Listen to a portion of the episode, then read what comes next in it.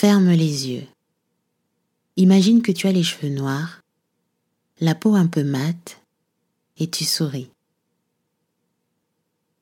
Dans la vie de tous les jours, t'es une personne qui fait toujours plein de choses, t'es hyper active. T'es passionnée par plein de trucs. Ta tête est pleine de rêves et de projets. Tu as l'espoir qu'un jour, ils deviendront réalité. Tu travailles dur pour ça, tu te cherches, et tu te découvres au fur et à mesure. Ça, c'est toi. Maintenant, allons un peu plus loin.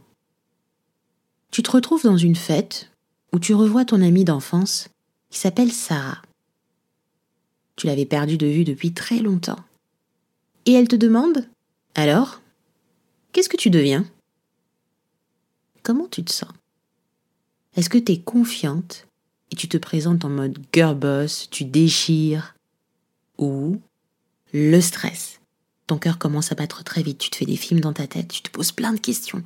Est-ce qu'elle va me comprendre ? J'ai plein de projets, j'ai vécu plein de vies, c'est un peu compliqué en ce moment d'ailleurs, je pivote. Oh, mon Dieu ! Et si j'avais l'air ridicule ? Peu importe ton âge, ton métier et ton expérience, on a tous le cœur qui bat à chaque fois qu'on nous demande d'en dire un peu plus sur nous. Comme quoi, parler de soi, raconter son histoire, ce n'est toujours pas évident.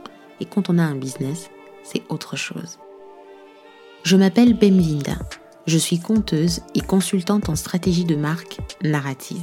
Sur Instagram, on m'appelle la reine du storytelling.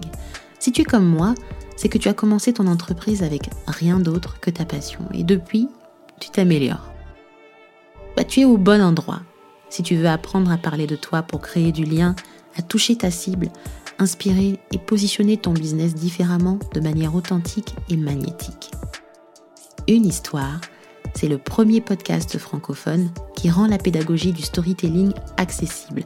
Et si tu aimes les histoires un peu folles, des surprises et fortes émotions, assieds-toi, détends-toi, bois un verre de vin et appuie sur play.